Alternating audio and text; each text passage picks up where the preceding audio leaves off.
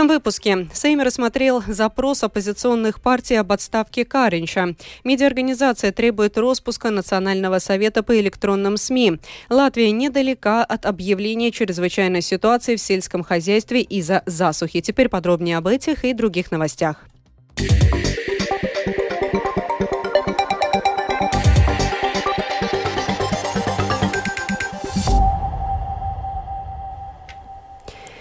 Сейм не выразил недоверие премьер-министру Латвии Кришине Сукаринчу из «Нового единства». Подробнее расскажет Скирманте Бальчута.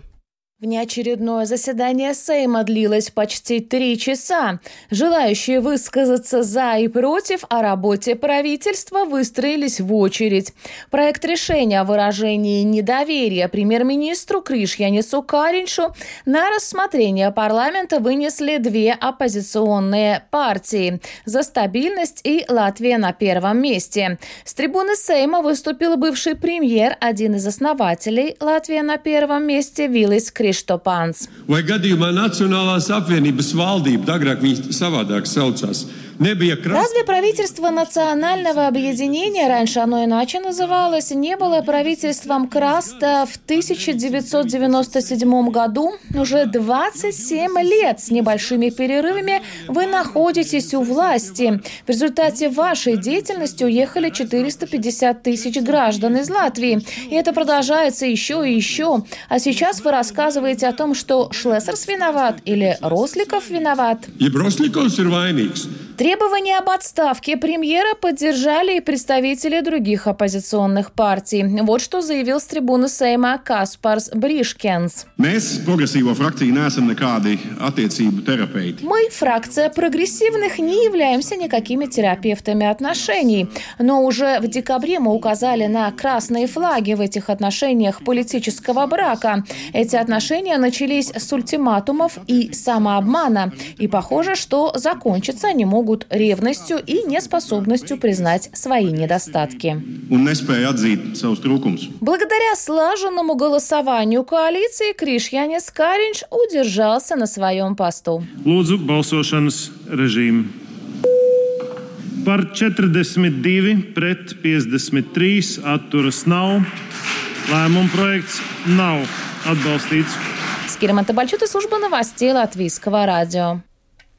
Семь организаций СМИ призывают отозвать членов Национального совета по электронным СМИ. Организация в своем заявлении указывает на то, что Совет систематически превышает свои полномочия, ограничивает работу независимых СМИ в Латвии, а также наказывает их. Как отмечает исполнительный директор Балтийского центра развития СМИ, последней каплей в это решение стал штраф ТВНет-группе за использование слова «депортация».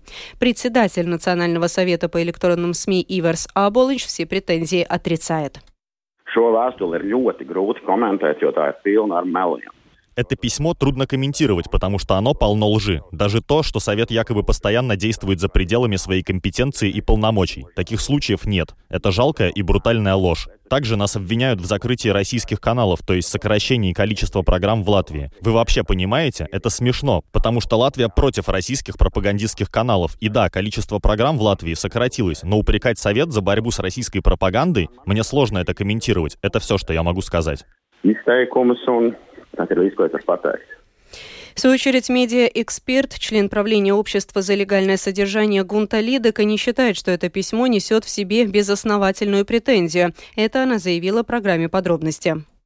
Трудно назвать это письмо абсурдным только из одного основного факта. Столько организаций объединились и это письмо подписали. Это первое. Это значит, надо иметь в виду то, что есть кое-какие проблемы в медийной сфере Латвии, и эти проблемы никаким образом не решались, поэтому и появилось это письмо. То, что связано с конкретной ситуацией, можно говорить, что есть Э, очень большая опасность того, что в Латвии начинает не соблюдаться право на выражение свободы слова. Надо иметь в виду то, что сейчас проблемой является то, что сокращается медийное содержание во всех видах СМИ. Мы видим в разных формах, мы очень много об этом уже говорили, это связано и с закрытием телевизионных каналов, это связано с теми же самыми знаменитыми звуковыми дорожками, о которых мы не один раз разговаривали у вас в эфире. Это связано с тем, что общество не получает разнообразный контент, общество не получает разнообразную информацию, и это, конечно, грозит э, безопасности демократии. И я думаю, что самое главное, основная проблема, что нет коммуникации, чтобы решать проблемы, которые сейчас очень много появились в медийной среде Латвии.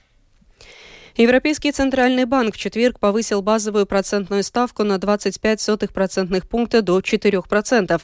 На заседании Совета Европейского центрального банка во Франкфурте также было принято решение повысить ставку по депозитам overnight до 3,5% и ставку по кредитам overnight до 4,25%. Обе ставки также повышены на 25 сотых процента. Новые ставки будут применяться с 21 июня. Совет Европейского центрального банка повышает процентные ставки на восьмом заседании подряд. В январе-апреле рост латвийского экспорта был одним из самых незначительных среди стран Европейского Союза по сравнению с соответствующим периодом годом ранее. Об этом свидетельствуют данные по 26 странам блока, опубликованные Статистическим бюро Европейского Союза Эйростат. В январе-апреле по сравнению с тем же периодом 2022 года объем экспорта Латвии, как и Швеции, увеличился на 3%. Объем экспорта вырос в 23 странах Европейского Союза, по которым имеется информация. При этом самый быстрый рост был в Словении – 14%. Латвия недалека от объявления чрезвычайной ситуации в сельском хозяйстве из-за засухи, заявил министр земледелия из объединенного списка Дидзис Шмидц. Латвия может рассчитывать на европейскую поддержку в виде компенсации, допускает поддержку на национальном уровне. О чрезвычайной ситуации можно будет судить после Лига. Но это должно быть взвешенное решение, подчеркивает Дидзис Шмидц. Нужно смотреть, что это даст или не даст. Не так, что мы по первым признакам объявляем чрезвычайную ситуацию, сами не до конца понимая, что она дает. Звучит хорошо, чрезвычайная ситуация. Это как с молоком. Тоже призывают ввести чрезвычайную ситуацию, но падение цен – это не чрезвычайная ситуация. И если мы это сделаем, мы скажем всем, что у нас большие проблемы. Пострадают и те, у кого, возможно, нет проблем, как с точки зрения европейского финансирования, так как у всех есть проекты. И банки тоже посмотрят по-другому. Сегодня, в Международный день ветра, представители бизнеса, образования двух министерств говорили о том, как решить проблему нехватки рабочей силы в отрасли возобновляемой энергии. На мероприятии побывал Михаил Никулкин. В отрасли возобновляемой энергии важны не только те профессии, которые напрямую связаны с этой сферой, такие как техники, инженеры и механики, но и множество других косвенно относящихся к энергетике людей. От изготовителей кабелей и строителей подстанций до производителей металла и логистических компаний. Сейчас в Латвии активно создаются проекты и строятся ветряные парки. Компании подготавливают планы и прогнозы на годы вперед. При этом даже крупнейшие предприятия, занимающиеся производством возобновляемой энергии, сталкиваются с вызовами и проблемами, которые связаны с рынком труда в Латвии. Об этом рассказала руководитель латвийского отделения компании Ignitis Renewables У нас есть возможности, желания, есть рабочие места, но с людьми трудности. Есть проблемы с квалифицированной рабочей силой. Стадии развития проектов разные, и на том, на котором сейчас находится наша компания, нам больше нужны специалисты в ведении проектов, руководители высокого и среднего уровня с инженерно-техническими знаниями и знаниями ветряной индустрии, возобновляемой энергетики. Также нужны люди с так называемыми мягкими компетенциями компетенциями. Сейчас в стране существует 11 учебных заведений, в которых можно получить образование в сфере современной энергетической отрасли и возобновляемой энергии. Шесть из них частные. Для того, чтобы быть готовым к современным вызовам, Рижский технический университет внес коррективы во все учебные компании в отрасли энергетики, рассказала продекан факультета электротехники и инженерии окружающей среды Лайла Земите. Она также поделилась тем, как именно происходит разработка программ обучения и связанных с этим проблемах.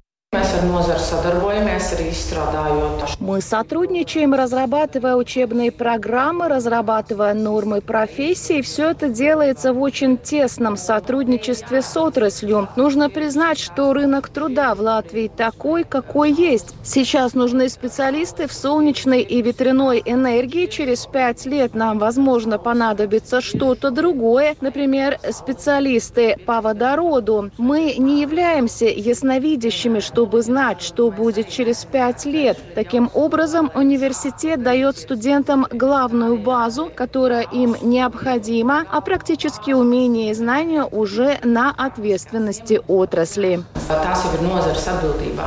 Участники дискуссии сошлись в том, что необходимо заинтересовывать и вовлекать учащихся в тему возобновляемой энергии уже со школы, проводя различные презентации и рассказывая о данной сфере. Однако большое внимание должно уделяться и образованию взрослых, как студентов, так и преподавателей. Для этого важна коммуникация между компаниями, учебными заведениями и госучреждениями. Михаил Никулкин, служба новостей Латвийского радио. Сегодня в Брюсселе в здании Совета Европейского Союза проходит седьмая международная донорская конференция «Поддержка будущего Сирии и региона». Европейский Союз в рамках конференции обязался выделить более двух миллиардов евро на поддержку сирийских беженцев и принимающих их общин в соседних странах. Выделение заявленных Евросоюзом средств придется на 2023-2024 годы, продолжит Рустам Шукуров. Выступая на конференции по поддержке будущего Сирии и региона, верховный представитель ЕС по внешней политике и безопасности Жозеп Боррель призвал международное сообщество продолжать оказывать помощь сирийскому народу и соседним странам. The Syrian people, the Syrian refugees, those displaced Сирийский народ, сирийские беженцы и перемещенные лица, страдающие от острой нищеты, вызванной более чем десятилетним конфликтом и репрессиями со стороны сирийского режима, пережили болезненный и тяжкий год с тех пор, как мы в последний раз собирались на этом форуме.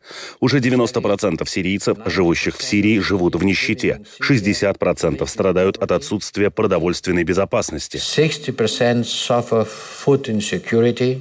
Барель также анонсировал выделение пакета помощи сирийским беженцам в размере 560 миллионов евро на 2024 год. Эта сумма пойдет в дополнение к полутора миллиардам евро поддержки сирийских беженцев и принимающих их общин в регионе на этот год. На конференции также присутствовал генеральный секретарь ООН Антонио Гутьерыш. Генсек ООН поблагодарил Европейский Союз за организацию очередной конференции, в которой приняли участие представители 57 стран и 30 международных организаций. Гутьериш также выразил признательность собравшимся на конференции делегатам за солидарность с народом Сирии, отметив, что страдания сирийцев не поддаются описанию.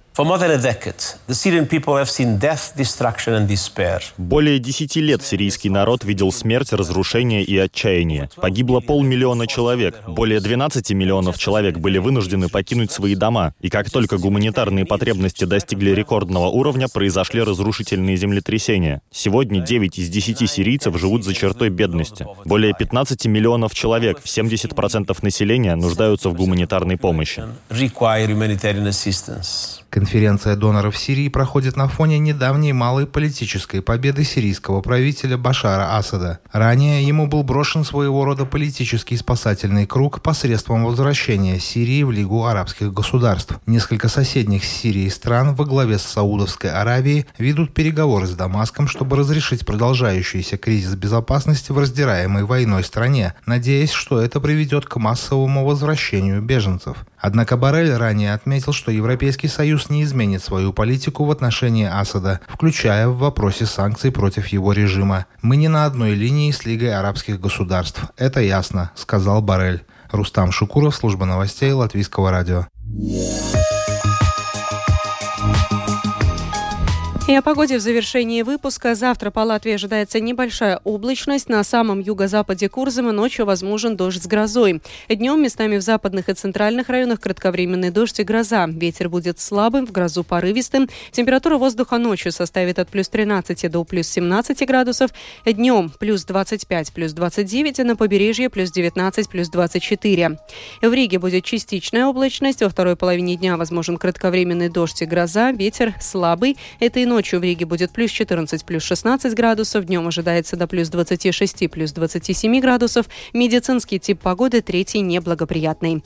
Это была программа сегодня в 19-15 июня. Продюсер и ведущая выпуска Екатерина Борзая.